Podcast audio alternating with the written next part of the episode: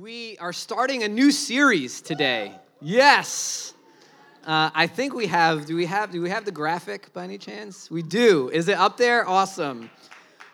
We are starting a series in Proverbs, which I am really, really, really excited about. Uh, this is I've been studying Proverbs over the last six months in preparation for this. Really, uh, just feeling that the Lord was leading us into this series after finishing James. We'll talk about the connection in a little while.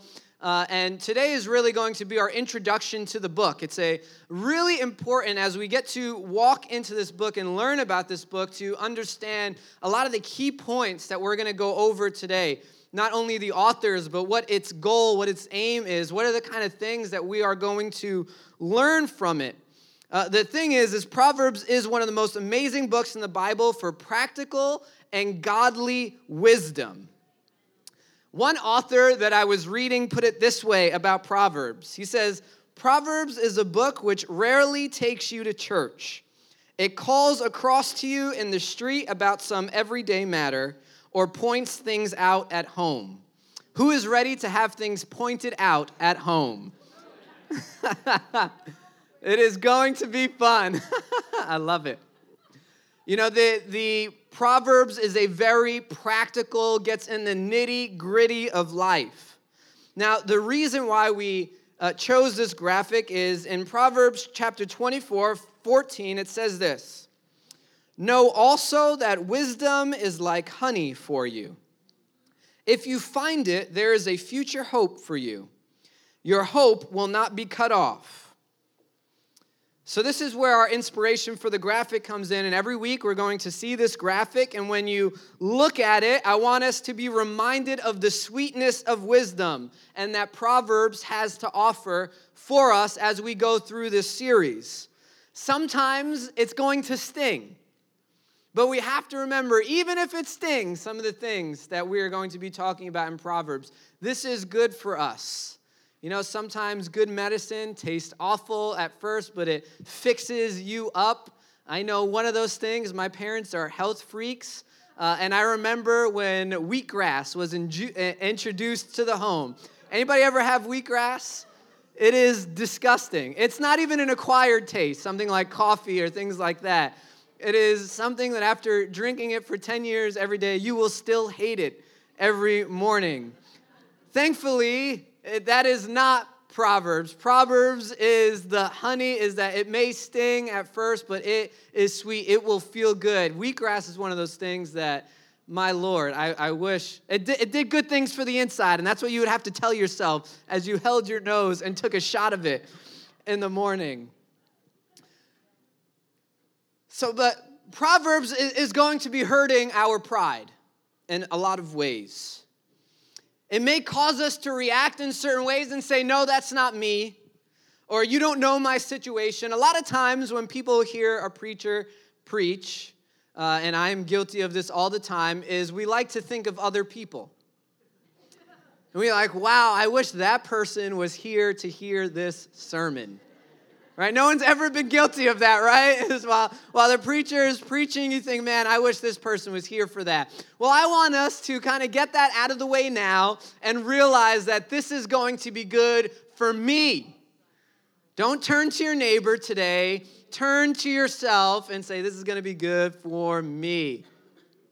This is going to be medicine that all of us will be needing as we really dive into this book. But what, what's going to happen is the fool that lives in each of us is going to constantly try to reject the wise decisions and the wise living that Proverbs is going to be offering us. But my hope is that we will see the beauty that resides in God's wisdom as we go through this series. You know, there is always going to be part of us. You know, it, it is called different things in different parts of the Bible and Proverbs. That part of us is referred to as the fool or the simpleton.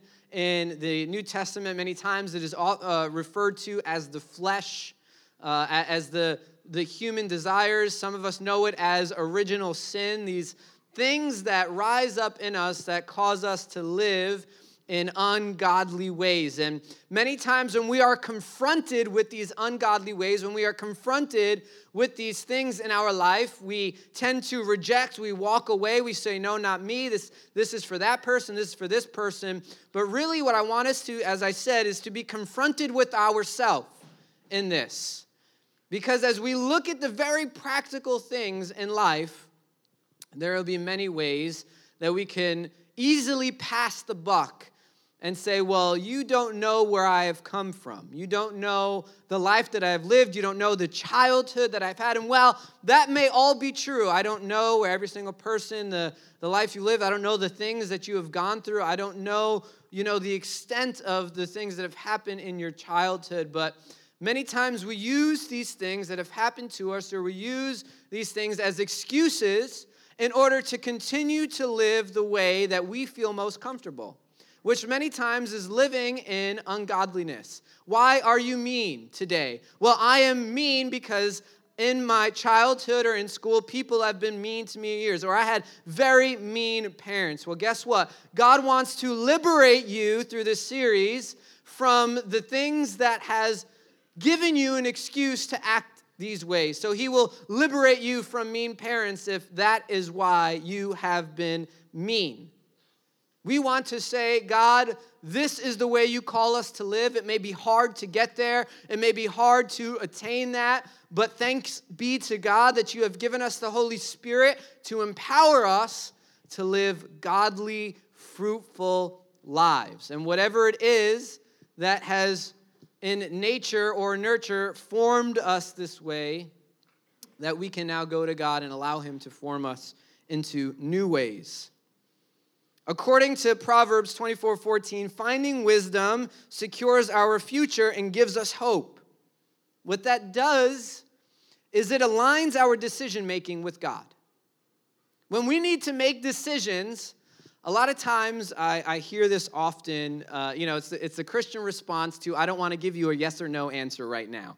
And it's when you ask a Christian something, you say, let me go pray about that right? Anybody ever hear that before? Now, I am all for going and praying about that. Um, there's usually a, a, a, good window of if God isn't answering you and praying about a decision for like two or three years, and I think there's something wrong with that.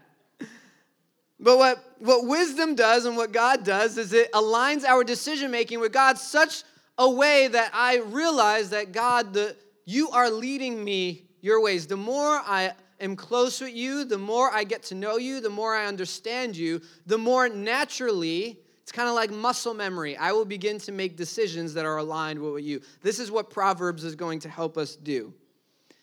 It helps us stop making bad choices. You ever find yourself, I was gonna, I was gonna start off, you ever know somebody, but let's let's keep this thinking about ourselves. You ever find yourself constantly going back to the same bad decision over and over and over again? Proverbs says we are like a dog that returns to its vomit. Right? Gross.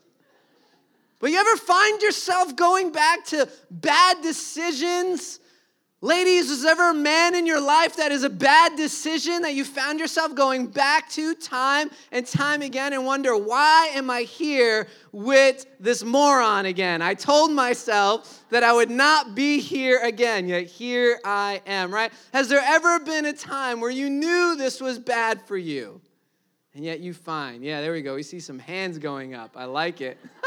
All the ladies in the room are raising their hand right now. Yes, God will liberate you from making bad decisions. We will be able to say, all right, this is not wise. How do I walk away from this habit? How do I walk away from this person that has led me to destruction? And don't worry, Proverbs has a lot to say, man, about the women and their honey filled lips and enticing looks that lead you down to Sheol, which is hell.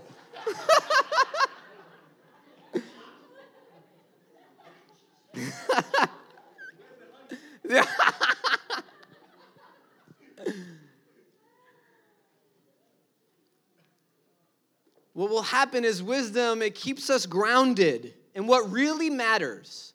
You know, a lot of people, they want to play the short game in life. You know, I, and I want to make a decision about this because it's going to help me today. But will it help me in the long run? Addiction is one of the main things that we see this in. How do I get that quick high, that quick feeling, whether it is drugs, whether it's entertainment, whether it's sex, whatever those things are in our life that feel good for a moment, but over the long run destroy our lives? Wisdom keeps us grounded in what really matters. Is this job? Is this relationship? Is this thing in my life, is this helpful for me? Is this what really matters? Is this what I really, in 20, 30 years, want to have on the resume of my life, on the tombstone? Do I want this etched in? But what's incredible about wisdom is the future hope is it has great reward at its end. It has great reward at its end. When you follow God and his ways, there are riches that we cannot imagine here on earth that await for us in eternity. But our, our, so our prayer throughout this entire series is actually going to come from James. Uh, and for those of you that traveled with us through James, you may remember this from the very beginning of, chain, from, of James. It says in James chapter 1, verse 5 If any of you lacks wisdom, let him ask God, who gives generously to all without reproach, and it will be given him. What does that mean? So if if we are going through this and we find ourselves like that dog constantly returning back to its vomit, when we go and ask God, God, I want your wisdom. Help me not make this bad decision again. I want your wisdom. What does it say? You, if you go and ask God, He will give to you wisdom generously without reproach. That means a papao will not be waiting for you when you go to God and you ask Him for wisdom. He will be there ready to give to you generously. And so that's going to be our prayer throughout this entire series. God, give us wisdom. Give us wisdom because we know we pray to a God who will not only answer our prayer for wisdom, but he will answer it generously. He will give a lot to us. And what I love about what we learned in James that I really feel like is going to connect well with this series is James talks a lot about walking in godly wisdom. And really, what James, when you understand what he's talking about, about walking in wisdom, you understand that he's talking about living in the fruit of the Spirit, which is what it's referred to uh, elsewhere in Scripture by Paul. So when James talks about living and having the wisdom of God and living in a wise and godly manner, he's really talking about what many Christians now today refer to as the fruit of the Spirit. He's talking about love and joy and peace and patience and kindness and faithfulness and self control. If you trekked with us through James, that's pretty much all James is talking about. How are we living with one another as a church? Or how are we supposed to be? Because James was speaking to a hypocritical church. So he says, This is how you're supposed to be living with one another in patience, in love. This is how you're supposed to be. All these things. This is the wisdom of God. This is the wisdom of living in God's ways. And so when we are thinking through the wisdom of God, we are going to be thinking about how do I walk out the fruit of the Spirit? How do I walk out these things that a lot of times seem theoretical. You know, we hear these platitudes in life, you know, love your enemies. And we all know that Jesus said that. But what does it actually mean? In the practical sense, when your neighbor's dog doesn't stop barking really loud at one in the morning and you are trying to go to sleep, what does it mean at that moment to love your enemy? You know, what does it mean to have the fruit of the Spirit, to have patience, to have self control. Whereas, like in that situation, naturally, what I want to do is like, I'm dreaming of BB guns and like what I could get away with without going to jail and fart bombs and like, how, you know, what can I get that's really loud, you know, to annoy them, right? This is the fleshly, this is the fool in me speaking. But what is, what is the godly response to a situation like that? What we'll learn is we cannot claim wisdom and annoy our neighbor. They don't go hand in hand. We cannot claim wisdom and not show restraint in life. It is not possible to claim the wisdom of God and live a life of indulgence. We cannot claim wisdom and not have patience. See, a lot of times, wisdom, we, we think, leave it to the philosophers for wisdom. Leave it to the people that write books. Leave it to the experts on TV. That is wisdom. But no, the wisdom of the Bible is a practical living out every day of godliness through patience, through kindness, through goodness, through self control. That we will learn is true wisdom. The wise person is not someone who can theorize about topics for hours on end. The wise person is the person that gets cut off on the highway by a crazy driver and doesn't try to speed up and cut them off to get them back. Right? Wisdom is a lot more practical than many times we've allowed it to be in our life. God's fruit and wise living are synonymous in Scripture.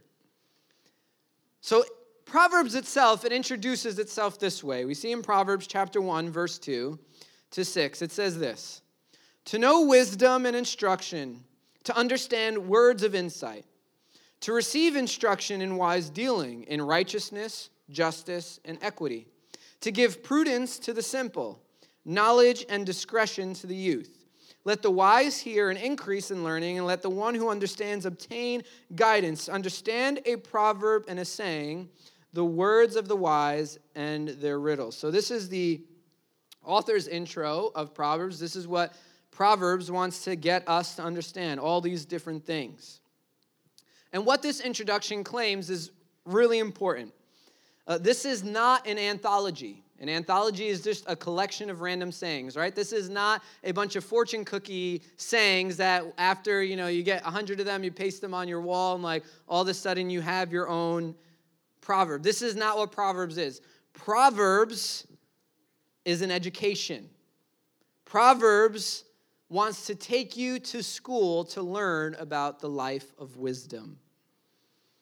And what we will do in this education that Proverbs is offering to us is we're going to look at the various topics that Proverbs talks a lot about. So, what we aren't going to do, which is a little bit different for us, is we're not going to go through Proverbs verse by verse. Some of you are thinking, like, oh my God, are we going through Proverbs verse by verse? We are not. We are going to look at the different topics of Proverbs. So, we're going to look at the topic of God and man. We're going to look at the fool. We're going to look at being a good neighbor. What does money management look like? What is family and speech, life and death? These are a lot of topics that Proverbs covers that we are going to look at and gain wisdom from throughout this series. We will learn about what it is like to live with somebody, to manage your personal time, your finances, your commitments. These are the topics, the very practical things that Proverbs talks about. How do you evaluate good work in your life? What is character that can be changed, that can be molded by God, and what is personality, the way God created us? These are great questions that Proverbs will wrestle with and help us answer in our lives. One thing that's interesting, though, about this book is its authorship. Whereas most books in the Bible, you really have a singular author. This one person wrote this book, right? When we read James, James had one author, James. It was simple. Proverbs is not like that. Proverbs has a lot of authors. In fact, we actually don't know many how we don't actually know how many authors contributed to the book of Proverbs, which I think makes it pretty interesting. The largest contributor to the book of Proverbs though is Solomon. And so most people only know him as the only author and so, but because he's the largest contributor and we know a lot about him, we're going to spend some time looking at his life today to get to know who is the guy that collected and wrote a lot of the Proverbs that we're going to be reading. But some of the other contributors were there are unnamed wise men, so there are some portions that just say uh, the wise, this came from the wise men. And it's like, okay, we don't know how many of them. We don't know really where, where they were from, but we know it's from the wise men. Uh, and some are actually, this is cool, are foreigners. These are non Israelites contributed to some of Proverbs. We have Agur and King Lemuel, or Lemuel, I couldn't figure out how to pronounce his name. I was on Google this morning on pronunciations, and Heather's like, What are you listening to? And I was like, I'm trying to figure out how to pronounce this old Hebrew name, and I can't figure it out. Still can't figure it out. But a king, some king that is not from Israel, also helped contributed. Um, but as I said, I want to spend some time on Solomon because he is the main author. And so, first, uh, it's important for us to understand who is Solomon. Uh, Solomon is the son of David. David is one of the most well known characters in the story of the Old Testament uh, because Jesus has the name that is referred to sometimes as the son of David. Uh, David was the one that was promised an everlasting kingdom that would always have a king sit on the throne that would come from his lineage. And as you read the lineage of Jesus, you realize that he came from the line of David. And so God was answering his promise to David through Jesus by putting an everlasting king on the throne whose kingdom would never pass away. Solomon was the third king of Israel. So you had three kings that um, and Solomon was the third. You had Saul. Then after Saul, you had David. They were not related. And then uh, David had Solomon, uh, one of his many children. David had a lot of kids. Uh, he had a lot of wives. That was a privilege of the kings back then. Um, but Solomon actually was the child of Bathsheba. And if you know a little bit about church uh, about Israelite history, then you realize Bathsheba has an interesting story. And I love stories like this because it just shows the redemption of God and how he redeems stories. And so, David, his army was out to war one day, uh, and he was supposed to go with them, but instead, you know, he is chilling and lounging in the kingdom. He goes out, oh, you know, on his balcony looking over his kingdom. And then there he sees Bathsheba taking a bath. And he's like, oh, beautiful woman taking a bath, you know, and he lingers a little bit longer than he should. And he realizes, you know what? I think I want that woman. And so Bathsheba, he calls her uh, into his office in the kingdom, and they do some stuff. Bathsheba gets pregnant. Uh, not a good situation because she's married. And so David now needs to get rid of her husband and or makes to uh, think about it. This is David, the one who's called friend of God. He needs to make sure the husband, you know, some of y'all want some drama and you're you're watching like E or you're or you're reading TMZ. Y'all never read the Old Testament before. So David realizes what he did wrong, and so he calls Uriah back from war, who is away at war, and he goes, Uriah, you know, we called you back, and his hope was that Uriah would go and sleep with his wife and then he wouldn't know that Bathsheba was pregnant from him. There was a little mix up, right? But Uriah, a righteous guy, sits at his doorstep all night and says, I will not go and sleep with my wife while my comrades are in war and are unable to. And David's like, oh, didn't expect that one coming. right? Who, come on, what's going on here? And so David says, fine, you know, he keeps on trying to convince him to sleep with his wife. He won't do it. So he goes, all right, now I need to kill this guy. So he puts him in the front lines to make sure that he gets killed in war. And so after this happens, David marries, marries Bathsheba, um, and then her second son is Solomon, that David and her have together. And out of this line is the line of Jesus, which is just mind blowing uh, to me. And so, this period of time in the history of Israel, we see Moses leads the Egyptians out of Egypt. They circle around for 40 years in the wilderness for being disobedient. And then Joshua takes leadership. They go into the promised land, they conquer a ton of it. And then they stop following God, and the judges come into play. And there's 12 judges. And then after that, Israel says, We want a king. So God gives them Saul, and then God gives them David. And then after David, is Solomon. And Solomon has an interesting story because we're going to read some of that in 1 Kings 3 3. There's a reason why Solomon was so wise. It says in 1 Kings chapter 3 verse 3, Solomon loved the Lord, walking in the statutes of David his father. Only he sacrificed and made only he sacrificed and made offerings at the high places. And the king went to Gibeon to sacrifice there, for that was the great high place. Solomon used to offer a thousand burnt offerings on that altar. At Gibeon, the Lord appeared to Solomon in a dream by, not, by night, and God said, Ask what I shall give you. So God comes to Solomon in a dream, and he says, Ask whatever you want. I'm going to give it to you. So Solomon says a lot of stuff, and then he gets to his answer in verse 9. And we read in verse 9 Solomon says, Give your servant, therefore, understand, an understanding mind or wisdom to govern your people, that I may discern between good and evil, for who is able, able to govern this, your great people? So after this, God is kind of like, Great, this is an amazing answer. I love it. And so not only does God say, I am going to give you wisdom, but because you did not ask, for what usually men will ask for if they were ever posed this question. Usually people will say, Give me wealth or give me honor or power, or glory. These are the things that men want when posed this question. But you did not ask for that. You asked for wisdom. So because you did not ask for these other things, not only will I give you wisdom, but I will give you all the things that men treasure. I will give you wealth and I will give you honor. I will give you glory. And so Solomon gets the wisdom of God. And in 1 Kings chapter 4, verse 29 and to 34, we read some of just how wise he was. It says, And God gave Solomon wisdom and understanding beyond measure, and breadth of mind like the sand of the seashore. Sorry, I lost my place for a second.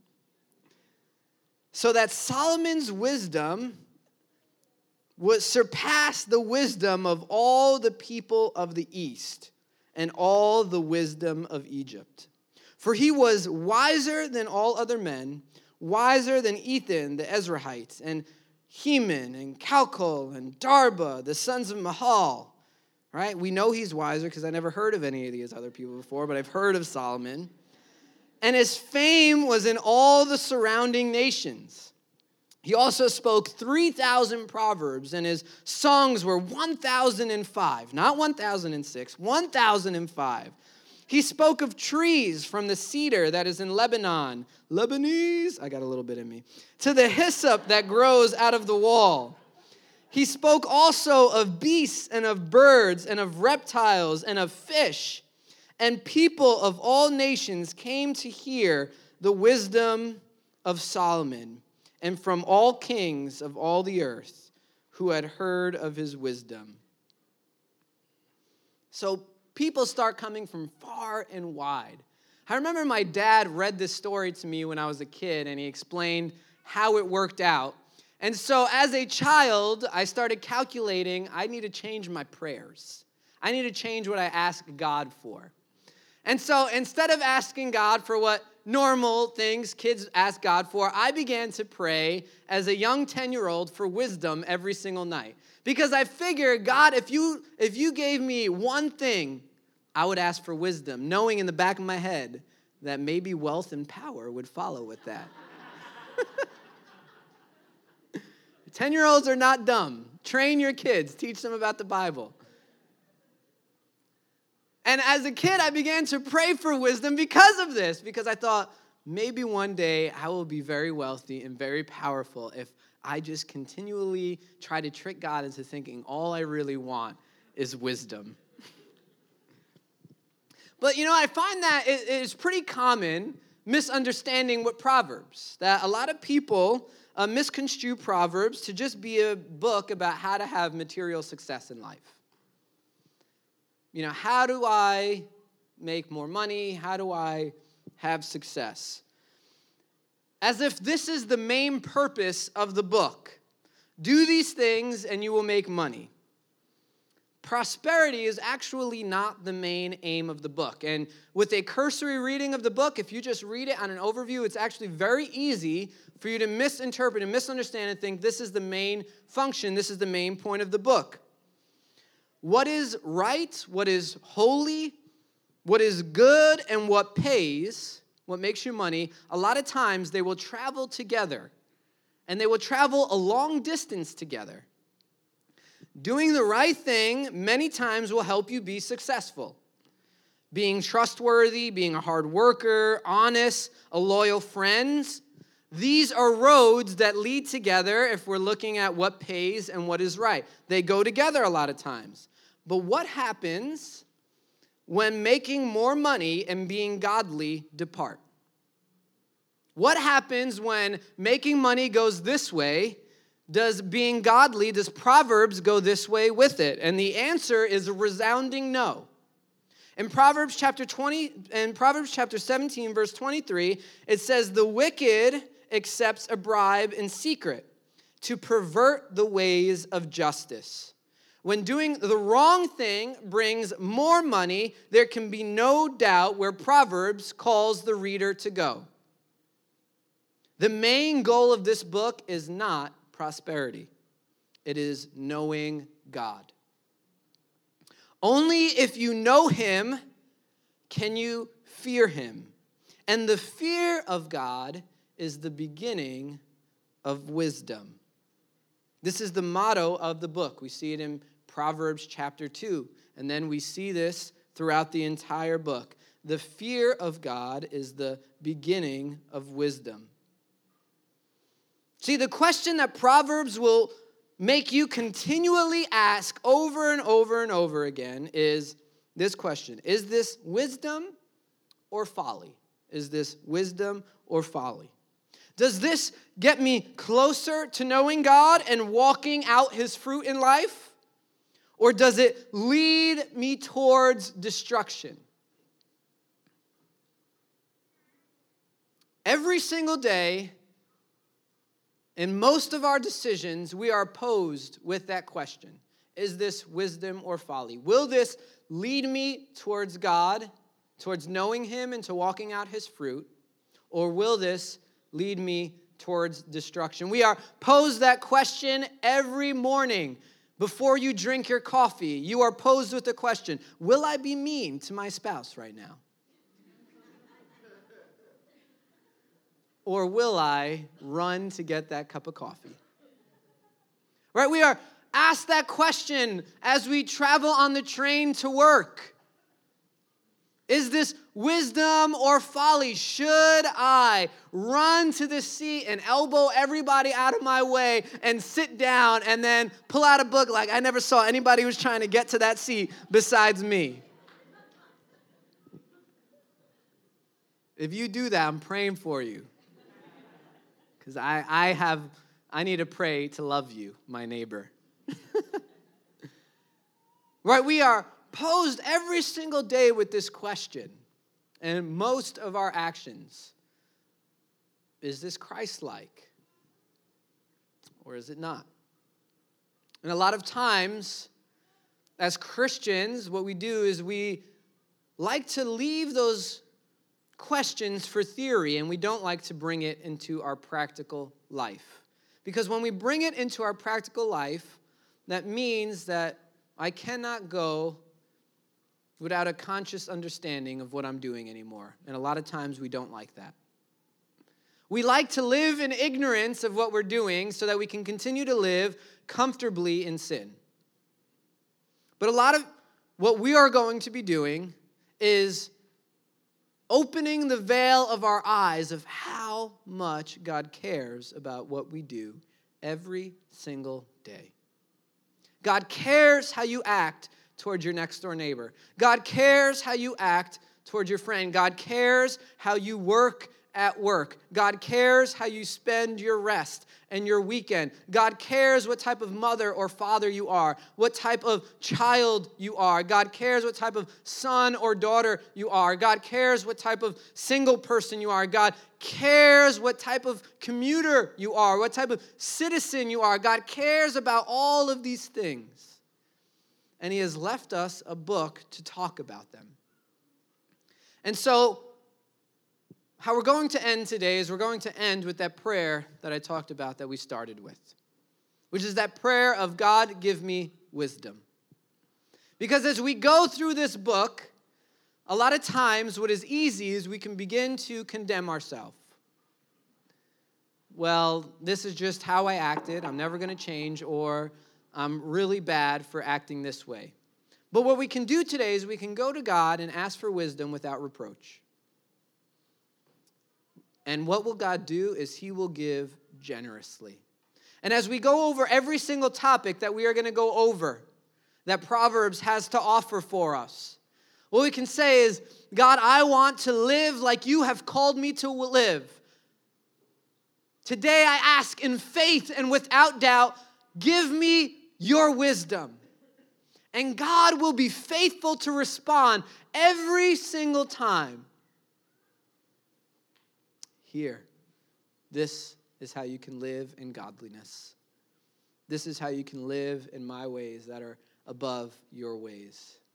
This is how you can make decisions that will give you peace and joy in your life, and how to turn away from the things that will lead to destruction. Can you stand with me as we pray?